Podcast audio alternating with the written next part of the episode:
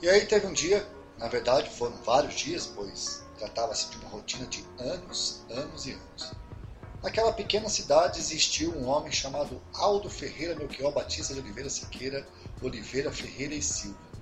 Apesar desse nome, de família, era, era um homem bem simples. O digníssimo professor Aldo. Já lecionara português, história, filosofia, retórica e oratória, com formação em letras, direito, economia, pedagogia, distribuídos em duas graduações, dois mestrados, um doutorado e dois pós-doutorados.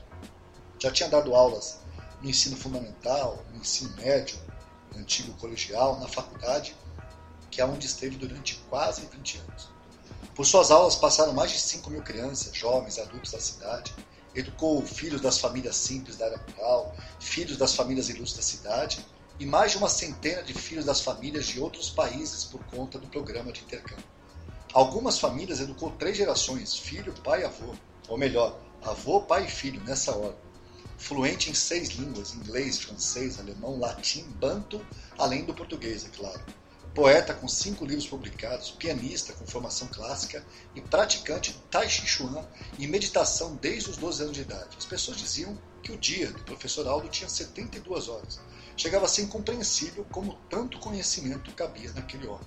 O professor Aldo conversava sobre qualquer assunto, qualquer assunto mesmo sua biblioteca, organizadíssima, tinha mais de 10 mil livros lidos.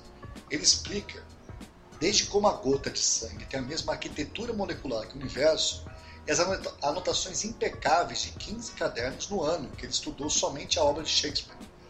Vários colegas falavam para ele tornar essas anotações em livro, pois tinham estudos, análises compreensões que superavam de longe muitos críticos famosos de Harvard, Cambridge ou Coimbra e Aldo apenas respondia que aquilo era para ele e para os mais chegados. Além disso, ele combinava sua vasta erudição com uma simplicidade e gentileza no tratar e falar com as pessoas que aqueles que não conhecessem nem poderiam imaginar que estavam diante, provavelmente, de uma das mentes mais brilhantes que já existiu.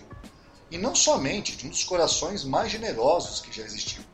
E mesmo sem muitas posses, comprava, organizava e entregava pessoalmente 120 cestas básicas na creche da cidade todos os meses. Além do trabalho voluntário que mantinha com a população de rua da cidade, doação de sopas, roupas e principalmente o vínculo que ele criava com as pessoas. Ele se tornava amigo delas, amigo de verdade, de mandar presentes em dia de aniversário e tudo. Outro detalhe que esqueci de mencionar da sua biblioteca: toda vez que ele comprava um livro, na verdade ele comprava dois iguais um para ele e outro para a biblioteca da cidade. Tinha toda uma ala da biblioteca da cidade dos livros doados pelo professor Aldo. Sempre que tentavam colocar ele um pouco mais de evidência em rodas de amigos, seja em casa ou na faculdade, o pessoal fazendo relatório de seus feitos, ele sorria, acenava com a cabeça e dizia: Eu só faço a minha parte e sempre posso melhorar. Aldo é casado há mais de 39 anos com a mesma esposa, Dona Esther. Juntos tiveram três filhas que já não moravam mais na cidade e uma inclusive morava fora do país. Uma médica, outra juíza e outra engenheira. As pessoas se referiam a ele de várias formas. O professor Aldo é um príncipe, o professor Aldo é um nobre, o professor Aldo não é desse mundo. Se 20% das pessoas fossem iguais ao professor Aldo, o mundo seria muito melhor. O professor Aldo é um santo, e por aí vai. O pessoal que jogava sinuca no bar do seu João espalharam várias piadas do professor Aldo que ele foi abduzido e recebeu transferência de conhecimento de alienígenas de outra galáxia, ou que na verdade eram irmãos trigêmeos que se revezavam, e tinha até a história que ele era um espião da CIA e tinha um ponto eletrônico que uma equipe lhe soprava as respostas de tudo. Dono de uma rotina impecável, acordava antes das galinhas, 4 horas da manhã, ia dormir bem cedo também, no máximo 8 horas da noite já estava na cama. Brincavam que o único assunto que realmente o irritava, e mesmo assim levemente, eram novelas.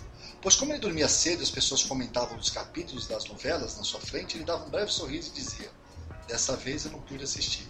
Mas todos sabiam que ele nunca assistia. Um homem irrepreensível. Contas em dia, mais do que em dia, adiantadas, a mesma rotina todos os dias há mais de 40 anos. Um amigo de longa data diz que a melhor definição para o Aldo era de um diplomata não entrava em polêmicas, não alimentava polêmicas e sempre encontrava oportunidade de conciliar o que às vezes era irreconciliável. Quando perguntavam que time que ele torcia, respondia tranquilamente para a seleção brasileira. Na missa, não foram poucas as vezes que o padre abriu mão de fazer a leitura do Evangelho e pedia professor Aldo fazer e trazer as suas considerações da palavra de Jesus. Mas ele também já havia sido chamado para palestras para o Clube Hebraico e na Igreja dos Mormons, que tinha uma sede a 80 quilômetros dali. Ia com frequência ao terreiro da área rural, pois era profundo conhecedor da história das religiões de matriz africana. Durante a greve dos professores da universidade, em 1997, ele pediu para que seus alunos fossem assistir às aulas na sua casa. Foram os únicos dias que ele mudou a sua rotina. Durante anos, tentaram fazer a cabeça dele para se candidatar a prefeito. E o professor Aldo apenas respondia: Não nasci para isso. Dizem que recusou sucessivos e sucessivos pedidos, dizem que mais de 80, para assumir a Secretaria de Educação da cidade. Rolava até um boato que, em certa ocasião, chegou a recusar o Ministério da Educação. Quando perguntavam se era verdade essa história, ele apenas respondia que preferia não comentar. Aqueles que eventualmente se contrariavam com a sua postura, o professor Aldo logo dava um jeito de se aproximar e ouvir, entender e compreender a pessoa, e, e se não se transformasse em uma amizade, certamente a pessoa adquiria um profundo respeito por ele. Um homem incrível. O professor Aldo, já próximo de seus 70 anos, acabou adquirindo uma leve, mas bem leve mesmo, gagueira. Ele de vez em quando repetia a última palavra de uma frase, coisa de gente de mais idade. E esse leve comportamento chamou a atenção da Anitta. E quem era Anitta? Anitta era a dona da sapataria da cidade, filha de um amigo de infância do professor Aldo, o Sr. Rabelo, antigo dono da sapataria que já havia falecido há uns 15 anos. Anitta é aquela moça que acabou não indo em busca dos seus sonhos. Quando pequena, Anitta se destacava nas apresentações de final de ano da escola, cantando, dançando e tocando flauta. Mas com o tempo, se acomodou na sapataria do pai, todos falavam que ela desistiu um pouco da vida quando a mãe morreu. Na época, Anitta tinha apenas uns 10 anos de idade. Quando o pai faleceu, faltavam duas semanas para ela completar 30. Chegou até a ficar noiva de um rapaz português do programa de intercâmbio, mas foi uma aventura passageira. Nita ficou com essa pataria e, para não dizer que ficou sozinha, ficou na companhia da Georgina. E quem era a Georgina? A Georgina era a iguana que Nita assumiu a responsabilidade de cuidar perante o IBAMA e tudo. Nita ia da casa para a sapataria e da sapataria para casa. Enfim, Nita cismou com a gagueira do professor Aldo. Ela comentou com a iguana naquela noite. Nita sempre conversava com a iguana. Sabe, Georgina, o professor Aldo começou a gaguejar. Aí tem coisa. A Georgina nem concordava e nem discordava. O que a Anitta resolveu fazer? Ela sabia que todos os dias, às 5h55 em ponto, o professor Aldo saía de casa. Era famoso esse horário dele. Como era inverno, o dia iria demorar um pouco ainda para amanhecer. Então Nita resolveu seguir o professor Aldo. No primeiro dia, o nervosismo dela de ser descoberta atrapalhou um pouco a sua percepção do que estava acontecendo. Ela ficou muito distante e não viu nada de estranho, a não ser o fato de que na esquina, bem de frente à sapataria, o Dr. Aldo ficou parado um tempo, um pouco maior, e mesmo sem vir nenhum carro. Ela viu uma movimentação estranha em seus braços, mas como estava muito distante, não conseguia entender o que acontecia. Nita comentou com Georgina mais tarde que naquele dia dormiriam na sapataria. Georgina, mais uma vez, nem concordou e nem discordou. Nita tinha uma mistura de desconfiança e esperança de que o professor Aldo poderia parar em frente à sapataria novamente. Ela deduziu que, como tudo nele era hábito, ritual ou rotina, provavelmente ele pararia lá todos os dias e ninguém veria. E assim Nita fez. Foi, dormiu na sapataria e levou Georgina, inclusive acordou às 5h55. Às 6h07, observou por uma pequena fresta próximo da porta de correr o professor Aldo se aproximando pela rua. Às 6h08, ele parou na esquina e então Nita pôde compreender os gestos. Ela foi tomada por uma mistura de horror, espanto e estupefação. Quando finalmente o professor Aldo partiu, ela sentou no chão da sapataria, olhou para Georgina e chorou sem entender muito bem o motivo. Um choro sentido de criança de castigo. Em um primeiro momento sentiu um profundo arrependimento de ter visto o que viu. Mas se recompôs e disse para Georgina que aquilo não poderia ficar daquele jeito. Pois às vezes na vida, como dizia meu pai, o que nos resta é fazer o que precisa ser feito. Georgina, mais uma vez, nem concordava e nem discordava. No dia seguinte, Nita decidiu ir um pouco mais longe.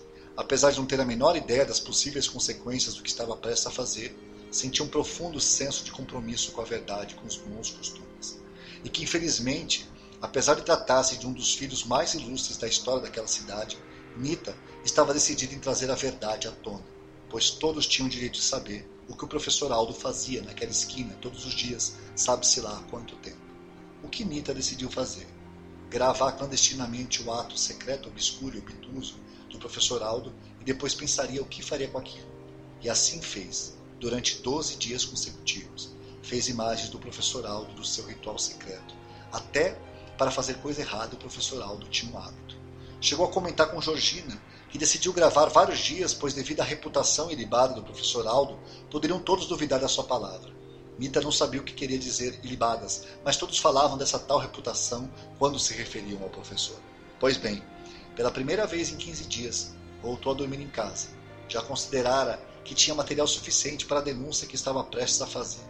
Nita dormiu sem saber a primeira pessoa que procuraria com as gravações. Passou pela sua cabeça a própria Dona Esther, a esposa do professor Aldo, mas avaliou que poderia mexer profundamente com as suas emoções. Pensou no delegado do terceiro DP, pensou no prefeito e, finalmente, durante o café da manhã, teve uma ideia que lhe pareceu mais plausível. As coisas em cidade pequena acontecem de forma rápida. Às 8 horas, Mita saiu de casa com as gravações. Às 9h33, já estava em uma sala da universidade, com o reitor, o pró-reitor e mais de 15 professores que tiveram que se esforçar em ser extremamente discretos para que o professor Aldo de sua sala não percebesse a estranha movimentação. Era possível sentir o clima pesado de consternação, decepção, olhos lacrimejando pelas imagens que denunciavam o até então desconhecido lado sombrio da alma do professor Aldo e todos assistiam e reassistiam os vídeos, até o reitor caminhou até a janela, olhou para a paisagem de verdes passos que se estendiam para além do horizonte e durante um tempo, em menos de um minuto, teve a sensação de ter retornado à sua infância quando ele e Aldo brincavam de dar aulas na fazenda do São Nélio. Aquela paisagem exuberante e magnífica contrastava com o aperto que sentia no peito e diante dos olhares virou-se com as mãos colocadas para trás e apenas disse: medidas precisam ser tomadas. Às 9h48, os professores, já de retorno às suas salas, viram o professor Aldo, entristecido, sair da sala do reitor, descer pelas escadarias da faculdade e sair para nunca mais voltar. Alguns dias depois, no bar do João, os bêbados jogando sinuca comentavam aos risos dos vídeos que circulavam pelos grupos de WhatsApp da cidade do Santo Aldo, acreditando não ser visto por ninguém, roendo as unhas e depois as lixando para não deixar vestígios. Aquele vício involuntário do professor Aldo lhe custou toda a sua reputação de uma vida. O professor Aldo roía unhas. Só o Jaime, que mais ninguém lembrava da última vez que viu ele sem estar bêbado, teve coragem de dizer na saída da missa de domingo. Na verdade, gritou: Agora vocês estão em paz. Agora vocês estão em paz, porque o Aldo era bom demais. Todos fingiram ignorar Jaime, mas no fundo sabiam que era verdade. Nita, aquela noite antes de dormir, comentou com Georgina: Sabe, Georgina, eu, o Jaime, ou qualquer um da cidade que roer unha até vai, mas um homem impecável não pode roer unhas. Georgina nem discordou e nem concordou. A luz do quarto de Nita se apagou. E foi isso. O professor Aldo, por roer unhas, foi cancelado.